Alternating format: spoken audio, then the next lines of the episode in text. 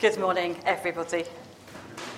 This is the beginning of a very special time of the year. The time of the year that we know as Advent. The time when we take a journey, at least in our hearts and our minds, along the road that leads us to the celebration of Christ's birth at Christmas. This year, our services are loosely based on a book by David Adam, who at one point worked at the uh, Priory on Lindisfarne, called Candles in the Dark. It happens by one of those quirks of the Holy Spirit that GRF Christian Radio, who we've just mentioned, are also using the same book as the guide or the basis for some reflections they have prepared for the Advent season. And it seemed therefore right to me, and it gives us some value for our money, let's face it, if we use those within our worship over the coming weeks. There's not going to be long sermons in this Advent services. It's going to be a little bit more experimental, a little bit slower, a little bit, hopefully, of a way to find some space. So we hear a call to worship from Candles in the Dark for the first week of Advent. The Lord is here, God's Spirit is with us. Blessed are you, Lord God of our ancestors. Your light dispelled their darkness. You revealed to them your presence and your love. You spoke to them as you would to friends. May we be aware of your coming Rejoice in your presence, walk in your light, and abide in your love today and all our days. Creator God, at whose command light sprang from darkness, order dispelled chaos, and life began. We come to you now, in this darkest season of the year amidst the chaotic preparations, to listen for your voice. Redeeming God, by whose will life defeated death, good displaced evil, and eternal life began.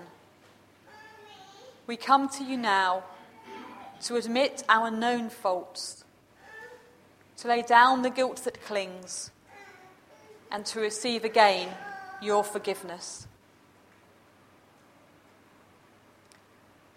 Sustaining God, through whose presence faith, hope, and love are reborn, joy, gentleness, and peace renewed, kindness, patience, and temperance expressed. Fill us afresh with life, to travel adventurously with you this journey of Advent. In Christ's name we pray. Amen.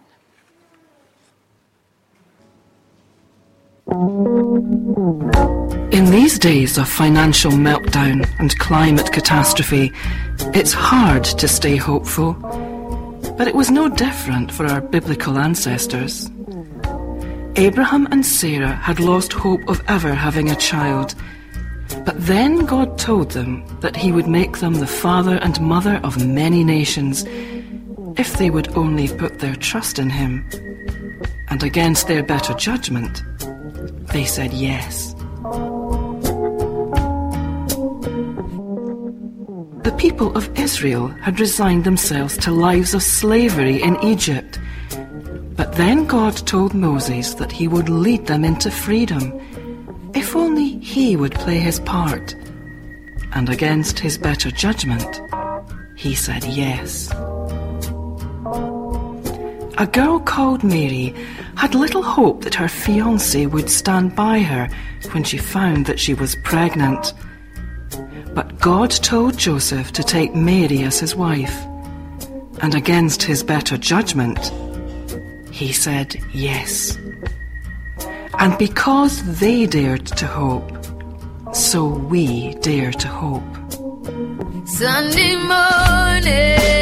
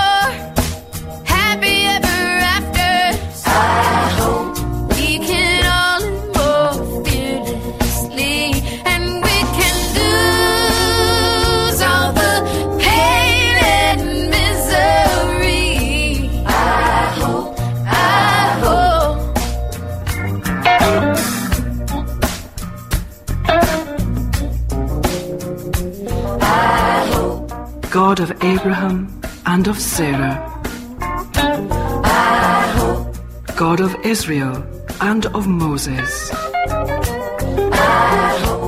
God of Mary and of Joseph. Teach us to travel hopefully. Teach us to live fearlessly.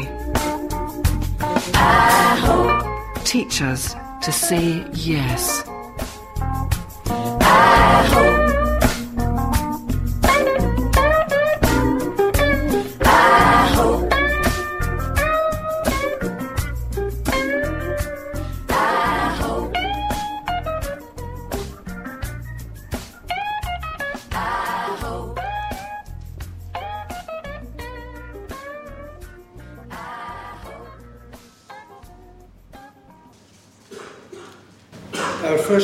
Morning is from the Acts of the Apostles, chapter 7, and we find this at page 155 in the Pew Bibles.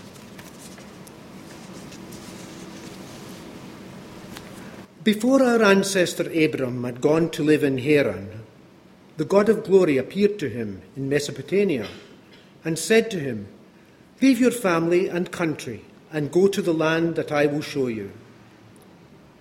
And so he left his country and went to live in Haran.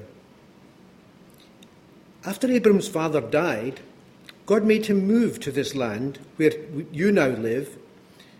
God did not then give Abram any part of it as his own, not even a square metre of ground, but God promised to give it to him, and that it would belong to him and to his descendants.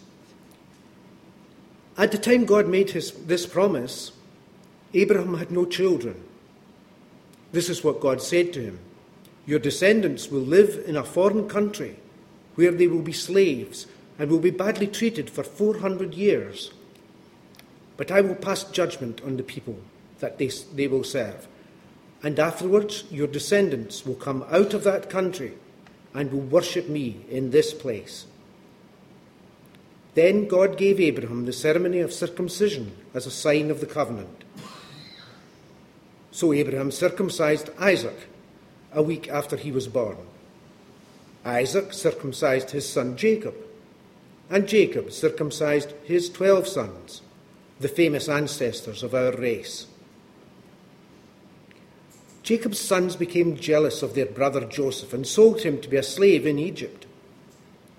But God was with him and brought him safely through all his troubles. When Joseph appeared before the king of Egypt, God gave him a pleasing manner and wisdom.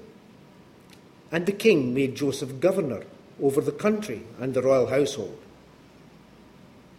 Then was a famine all over Egypt and Canaan, which caused much suffering.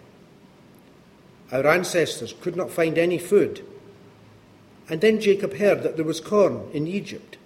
He sent his sons, our ancestors, on their first visit there. On the second visit, Joseph made himself known to his brothers, and the king of Egypt came to know about Joseph's family. So Joseph sent a message to his father Jacob, telling him and the whole family, 75 people in all, to come to Egypt.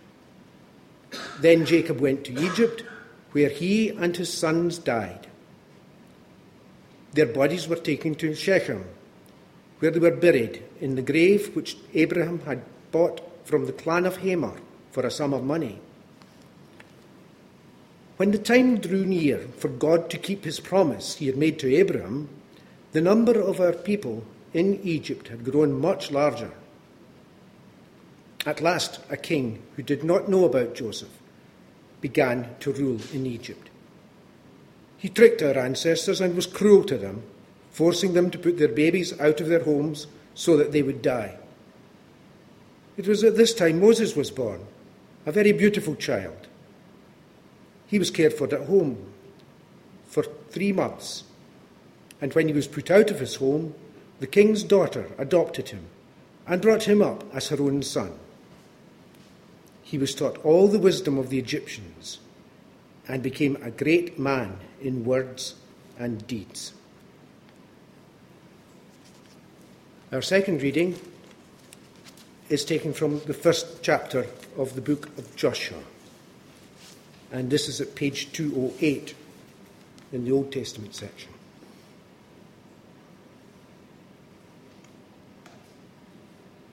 After the death of the Lord's servant Moses, the Lord spoke to Moses' helper, Joshua, son of Nun. He said, My servant Moses is dead. Get ready now, you and all the people of Israel, and cross the river Jordan into the land that I am giving them. As I told Moses, I have given you and all my people the entire land that you will be marching over. Your borders will reach from the desert in the south to the Lebanon mountains in the north, from the great river Euphrates in the east, through the Hittite country to the Mediterranean Sea in the west. Joshua, no one will be able to defeat you as long as you live. I will be with you as I was with Moses. I will always be with you. I will never abandon you. Be determined and confident, for you will be the leader of these people as they occupy this land, which I promised their ancestors. Be determined, be confident, and make sure you obey this, the whole law that my servant Moses gave you. Do not neglect any part of it, and you will succeed wherever you go. Be sure that the book of the law is always read in your worship. Study it by day and night, and make sure that you obey everything written in it. Then you will remember and be prosperous and successful. Remember that I have commanded you to be determined and confident. Don't be afraid or discouraged, for I, the Lord your God, am with you wherever you go. Amen.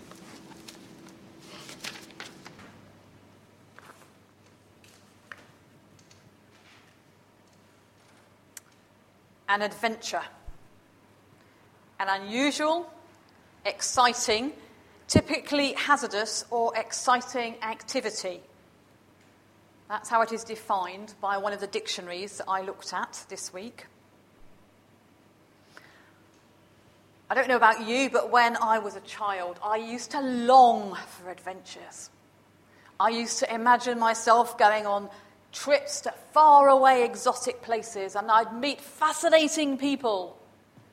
I used to like stories in which the hero or the heroine overcame incredible obstacles and did great feats. Perhaps you're different from me. I don't know. But I have a suspicion that as children we think of adventures as chosen and exciting and wonderful. And so it is as we are adults, and it doesn't always work out for us, perhaps we find ourselves glued to our television sets, watching the exploits of naturalists and explorers, of astronauts and divers, of mountaineers and sports people somehow through them living out our imagined adventure. But what about our real lives? Again, if I think of myself as I've grown into adulthood, everyday reality overtakes the dreams. Perhaps we do achieve some of our goals and maybe there are people with memories of that once in a lifetime holiday to that amazing place, with photographs or artifacts that bring back a reminder of that moment of amazing happiness, delight in achievement. Maybe We still have some dreams we long to fulfill. But I have a suspicion that if we're actually honest, life has become routine and familiar and unexciting and just possibly sometimes disappointing. And that can also be true of our faith in God. We may remember a time when it was all new and exciting, when we felt really, really close to God and prayers just poured from our lips.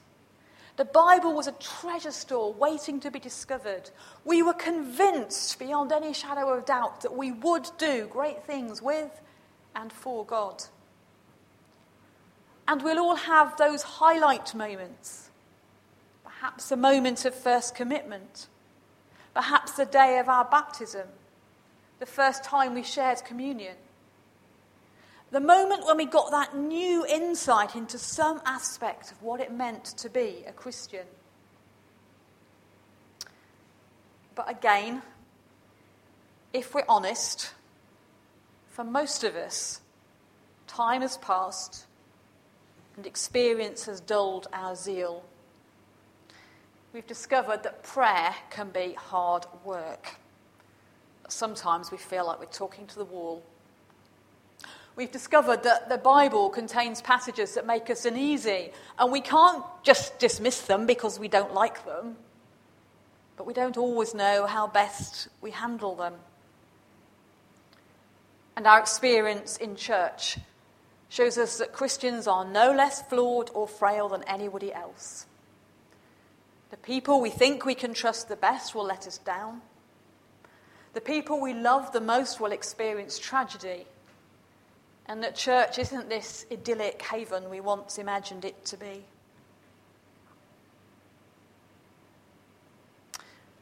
At the beginning of Advent, there can be a kind of, oh, not again feeling.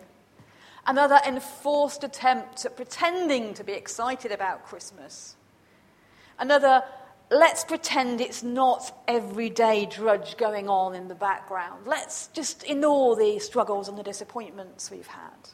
Because it's an adventure and it must be full of fun and it must be exciting. But actually, sometimes the reality is a hard slog through a relentless fog of uncertainty. Given that adventure and advent share at least some etymological roots, there is inevitably a degree of tension between a word that we associate with pleasure and a word that's linked with penitence, between an idealized preparation to celebrate Christ's birth and the humdrum rush of getting ready for Christmas. Perhaps we do well to look again at the stories of the patriarchs, the men and women of ancient times, the founders of Israel, whose lives give us another way of thinking about adventure. And today we're invited to consider some of those ancient adventurers, people who went on journeys into the unknown at God's behest People who, despite what common sense or their better judgment dictated, said, yes. We heard part of the story of Abraham and Sarah, an elderly couple who, despite a lifetime of faithful service and religious obedience, had no heir. They must have been very disappointed. But at God's command, they left behind all they had, all they knew, and set off to a new place that, oh, I'll show you when we get there, said God. We heard mention of Moses, the privileged foster son of the Egyptian princess, who abandoned wealth and a life of ease to lead a ragtag of slaves into the uncertainty of a nomadic existence, establishing a new nation under God's guidance. And we heard the beginning of the story of Joshua a man who was charged with taking over after Moses died. When we met Joshua, he's standing literally and metaphorically at a decision point. He's standing on the edge of the Jordan, and he has to decide to cross it or not. He's lived among these people all his life. He knows the struggles and disappointments they've had in those 40 long wilderness years, or at least the part of it that he's been alive. He's known that it sometimes seems like the promises were never honoured. He remembers the time when decisions were made that turned out to be wrong, the disasters that unfolded. And now he's told to take charge.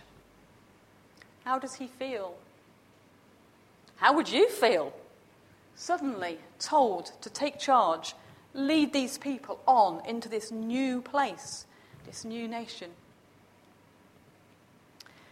In the very short passage we heard, Joshua is told three times in the traditional translation to be strong and courageous, or in the Good News translation that we just heard, note to preacher, check the translation before writing sermon, to be determined and confident.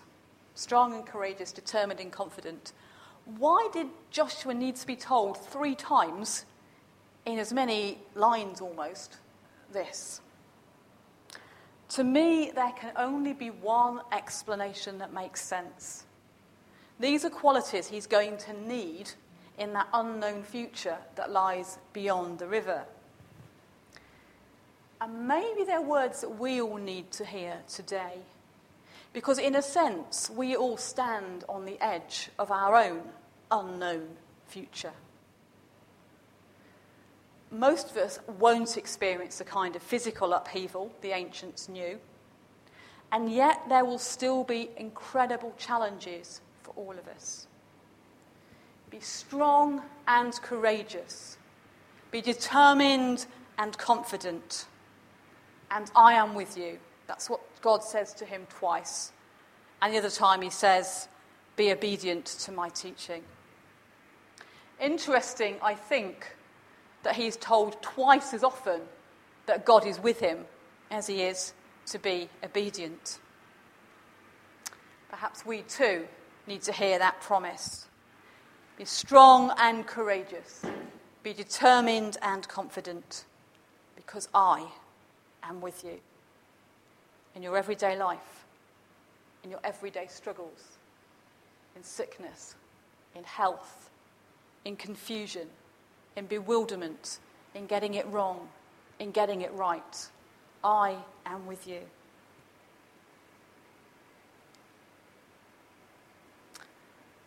We read these stories of people like Sarah and Abraham, or Moses and Joshua, and perhaps it just all seems incredible to us.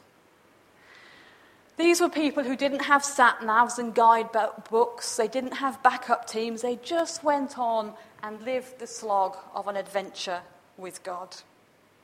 It wasn't all clean and sanitized like our television documentaries about people who go exploring. These were people who sometimes wondered did God hear my prayer? Think of Abraham and Sarah praying a lifetime for a son. These were people who slogged on no matter how dispirited they felt. Think of Moses leading the people through the wilderness. And yes, they were people who got it wrong. Sometimes they took matters into their own hands. Sometimes they did all sorts of things that disappointed God and disappointed themselves, disappointed each other.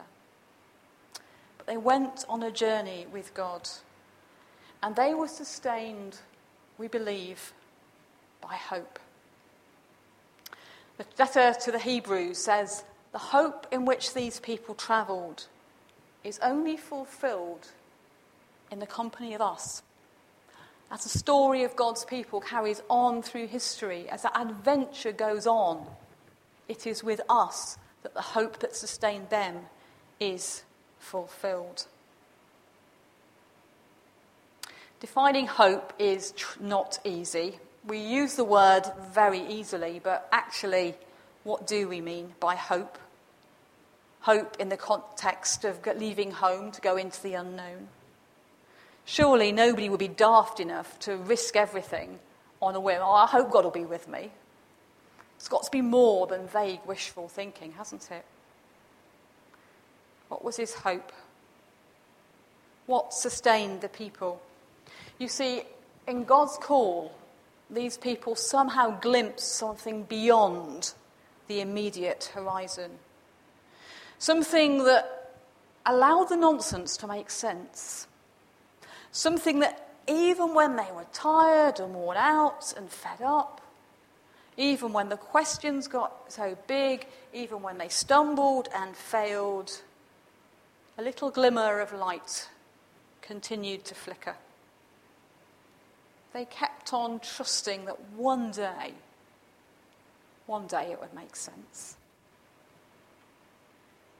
And so we today take a few moments to reflect on our own journeys, our own hope, our own adventures, and also to call to mind those who drew us into the adventure of faith. Perhaps it was a Sunday school teacher or a youth leader. Perhaps it was somebody whose story you read about in a biography or saw in a film or on television. Perhaps it was somebody who lived in our time. Perhaps it was somebody who lived in ancient times. What we're going to do now is just to take a short time of quiet. Um, you should have found a kind of cut-out Christmas decoration thingy on your seat. What you might like to do, but there is no compulsion, is onto that to write or symbolise people who you consider to be adventurers, whether that's adventurers in faith, or mountaineers, or pioneers, or people who um, encourage and inspire you to take that kind of step of faith yourself. And then there's on that table near the um, hatch, there is a, a triangle kind of tree thing um, on which you can stick that if you so wish. You may also like to, as well as or instead of, take a little candle which you can take home with you to be that light of hope for you in this Advent season. Or you might just like to sit quietly. Any is fine. So, music is going to play whilst that happens because I know we're not too keen on silence, we Baptisty type people. Um, that lasts about five minutes. And at the end of that, we will join in the litany for Advent 1, which has been put on your chairs as well.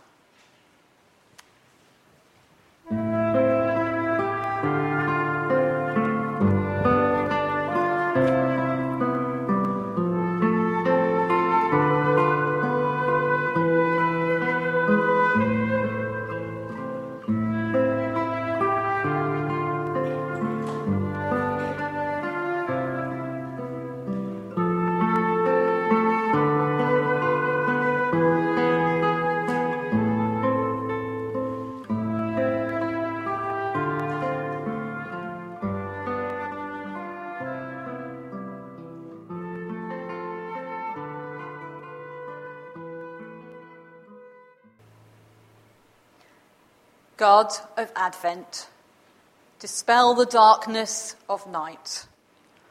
Awaken us to your glory.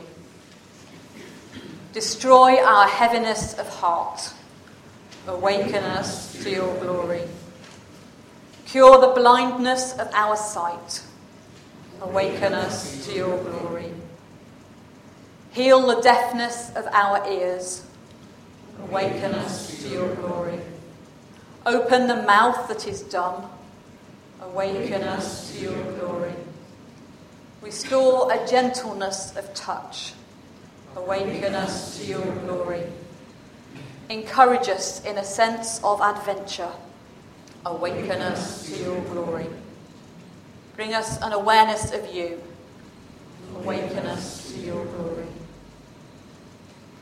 Look at the candle and know that Christ gives you hope. He comes to all who feel they are stuck in the wilderness.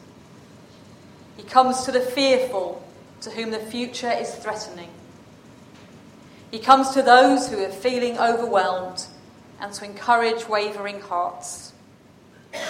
He comes to give us courage, to fill us with confidence. Our God is with us, Emmanuel. In our darkness, Maranatha, come, Lord Jesus. In our weakness, Maranatha. Come, Lord Jesus. In our loneliness, Maranatha. Come, Lord Jesus. In our fearfulness, Maranatha. Come, Lord Jesus. Come with your light. Come in your power. Come in your presence. Come in your hope. Come and encourage us. Maranatha. Come, Lord Jesus. Let nothing disturb thee, nothing affright thee. All things are passing. God never changes. Patient endureth, endurance attains to all things. Whom God possesses, in nothing is wanting. God alone suffices.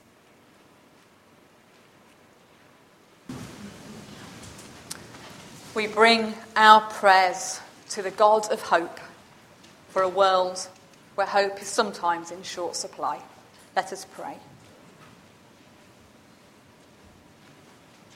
Lord of hope, we come to you now to pray for people who may feel hopeless, whose hope has been broken or destroyed by circumstance, and to ask that you would give them a new, if different, hope.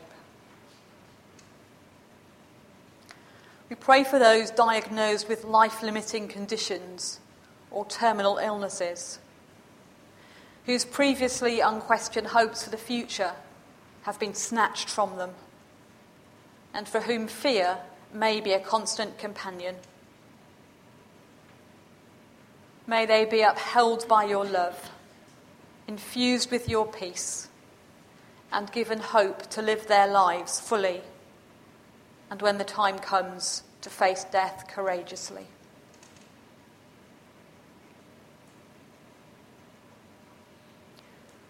We pray for those who are unemployed or live with the threat of redundancy, whose reasonable hopes of security have been snatched from them, and for whom anxiety may be a constant companion. May they be given your peace in their hearts, renewed patience and determination in their endeavours, and hope, both to live their lives fully and to face uncertainty courageously. We pray for those who are lonely, whose families or friends are far away or no longer alive whose reasonable hopes of companionship have been snatched from them, and for whom isolation may be a constant companion. May they know your presence alongside them, enveloped in your love, and with your hope, both to live their lives fully and to face the future confidently.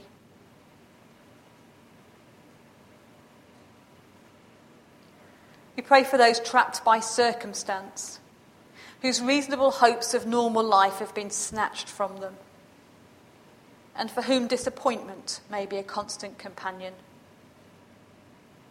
May they discover your joy welling up within them, a sense of peace and hope, both to live their lives fully and to face the future positively.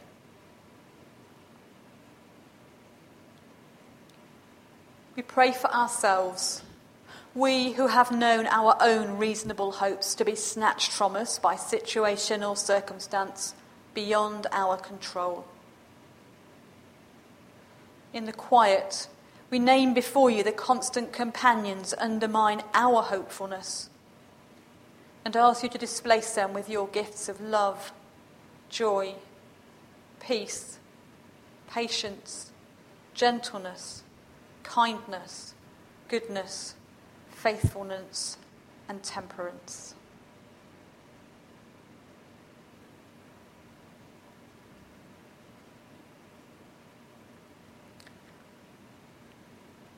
Give us hope, both to live our lives fully and to face our own unseen futures, assured of your presence. We make our prayers in Christ's name. Amen.